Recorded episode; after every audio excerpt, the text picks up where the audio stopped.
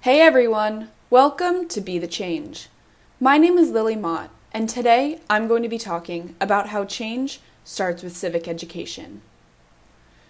The topic of this week's episode is near and dear to my heart, and before we get into it, I want to first share a little bit about my background.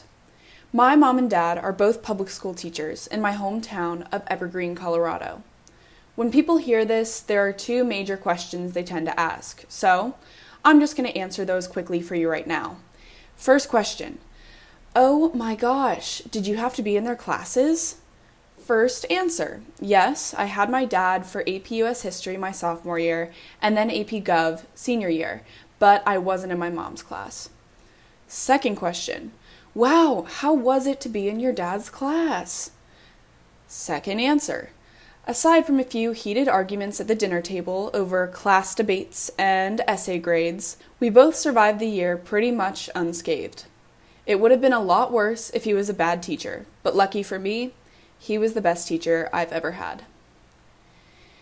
In all seriousness, I want to give my mom and dad a huge shout out right now because I've never met two people who are more devoted to their careers than these two. For 25 years, my parents have worked from 7 in the morning to 4 in the afternoon. They have spent hours in their classrooms during the weekends, over breaks, and during summer vacation to educate their students. However, for all of this work they put in, our public school systems are seriously underfunded, and our teachers are seriously underappreciated in this country. The discrepancy between top private schools for the elite compared to public schools in underserved communities is night and day, and education is far from being the great equalizer it promises to be in America. How could anyone even suggest that students living in these two different worlds could possibly compete on a level playing field in today's economy? The socioeconomic gap has been widening for decades, and I could literally rant for hours about this issue. But in today's episode, I want to talk about the importance of civic education as a way to start closing that gap. So, first, I want to give a little background info about civics classes in American public schools. In many states around the country, students are enrolled in one civics or government class for one semester during their freshman year of high school. So, just to rephrase that a little bit, by the time that many Americans are eligible to vote when they turn 18, the extent of their knowledge about their government has come from four or five months of classes that they took when they were 14 years old. For many Americans, those four or five months are the only time they will ever learn about civics and their government in their lives. If that isn't enough to set off red flags in your head, I found this statistic from a survey by the Annenberg Public Policy Center that only 26% of all Americans can name all three branches of government. Let that sink in for a second. 26%.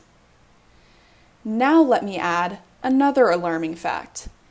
Every person in that other 74% who can't name the branches of government has the privilege of casting their vote in national, state, and local elections. Now, I'm not taking the Alexander Hamilton route to suggest that we should restrict voting rights to land-owning white men or anything like that. But I am suggesting that we need to invest in civics education to ensure that every voter understands how important their vote is and how much the government affects their lives on a daily basis. So, on that note, I want to introduce the guest of this week's episode, Lauren Grimes of the Community Enrichment Project in Washington, D.C. Lauren is a native of DC and she grew up attending public schools in the city, which, as she will explain, are severely underfunded. After graduating from college and earning her MPP degree, Lauren was inspired to teach, and she is now a political science professor at Trinity Washington University and the University of District Columbia. Lauren founded the Community Enrichment Project as a way to enrich underserved communities, and I had the privilege of speaking with Lauren about the background and the mission of her organization.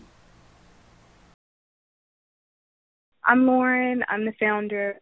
For the past, um, like five or six years, I've been uh, like honing in on youth programming here in DC. And so my background is in policy and um, like all things political science. Uh, and so what I really wanted to do was to find a way to connect with youth in the underserved areas that I have lived in in DC. And I'm not sure if you're familiar with um, the geographics or even the demographics in the area, but the city is divided into eight different wards, and there are two wards in the southern and southeastern most parts of the city, and they're the two most historically underrepresented. So the youth in those areas tend to be um, from families who don't vote a lot. They don't necessarily go out and volunteer in their communities often, and from the work that I've done in policy and the work that I've done with youth just in general, what I recognize is a lot of those young people want to do better for themselves and their families. They want to see their communities improve.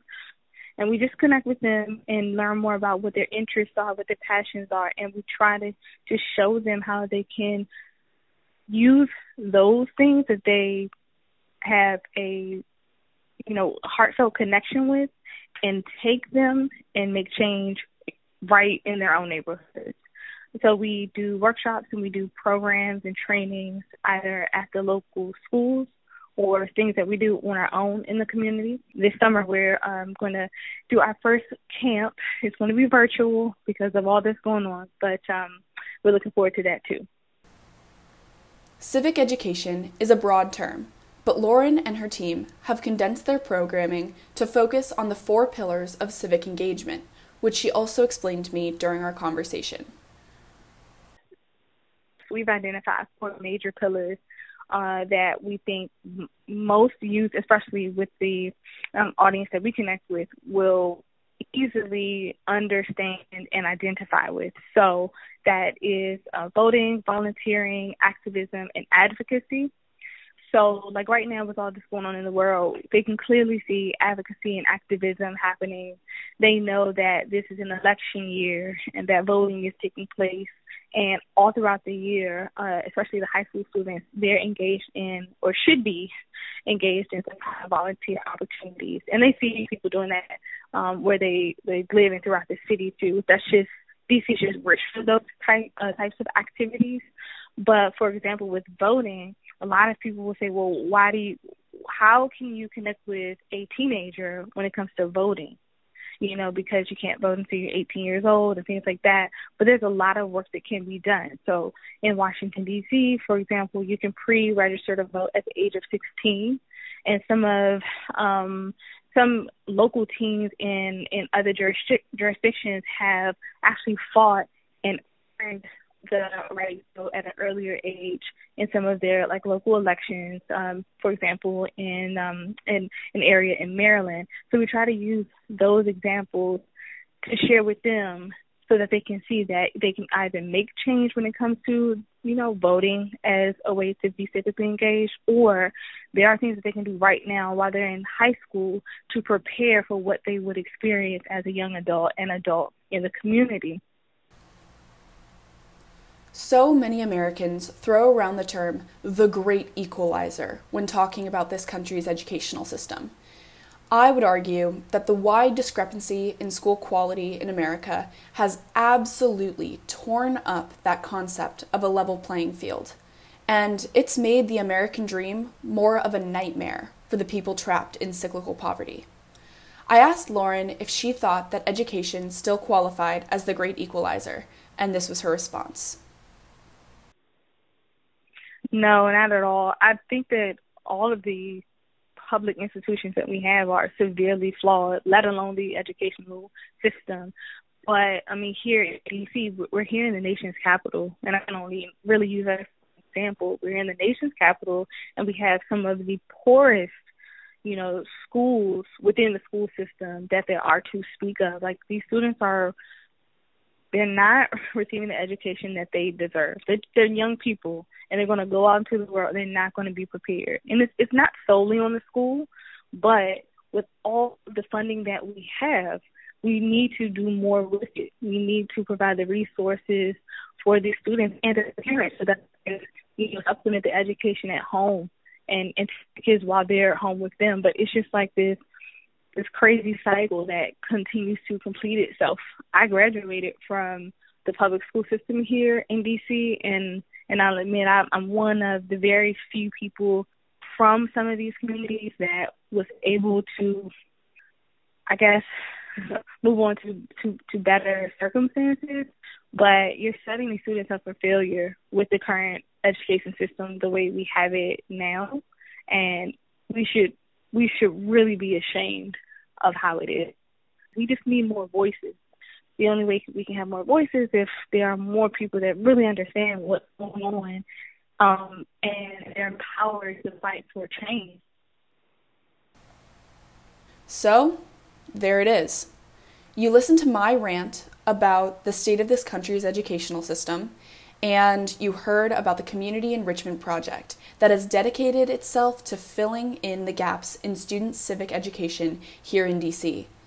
Now you know about this problem, and it is up to you to take action. I asked Lauren if she had any words of wisdom to share with listeners who want to make a change in this country, and here is her advice for you now. So that's a great question. Um, if you want to make change, if you want to inspire others to do better, I say go out and do it. Don't wait to come up with a you know grand plan or, or grand scheme. Only one person to make a difference, and that one person can encourage another person or more people and more people. And, and that's how we see the changes that we see today uh, that are happening in the world. Just go out there, follow your heart, and help make positive change all around you. That's how it happens. That's exactly how it happens, and that's what we want to encourage to continue happening all around the world. There are so many ways you can take action and make a difference in this country. But educating yourself about the issues that others are facing is the first step. In the words of Nelson Mandela, Education is the most powerful weapon which you can use to change the world. So make sure to keep educating yourself about these important issues. Let's all work towards boosting that 26% of people who can name the branches of government to at least a solid 50, maybe even a wishful 75. But please remember that in today's society, education is a privilege, and to whom much is given, much is expected. So get out there and make a change. Thank you so much for listening to this episode, and you can connect with the Community Enrichment Project on Instagram, Facebook, and Twitter at the CEPDC. You can also learn more about the organization by checking out their website, which is linked in the description of this episode. If you want to talk about anything I mentioned in this episode, please reach out to me by email at lily at bethechangepodcast.org or on Instagram at bethechangepodcast. Tune in for my next episode, but until then, be the change you wish to see in the world. Bye, guys!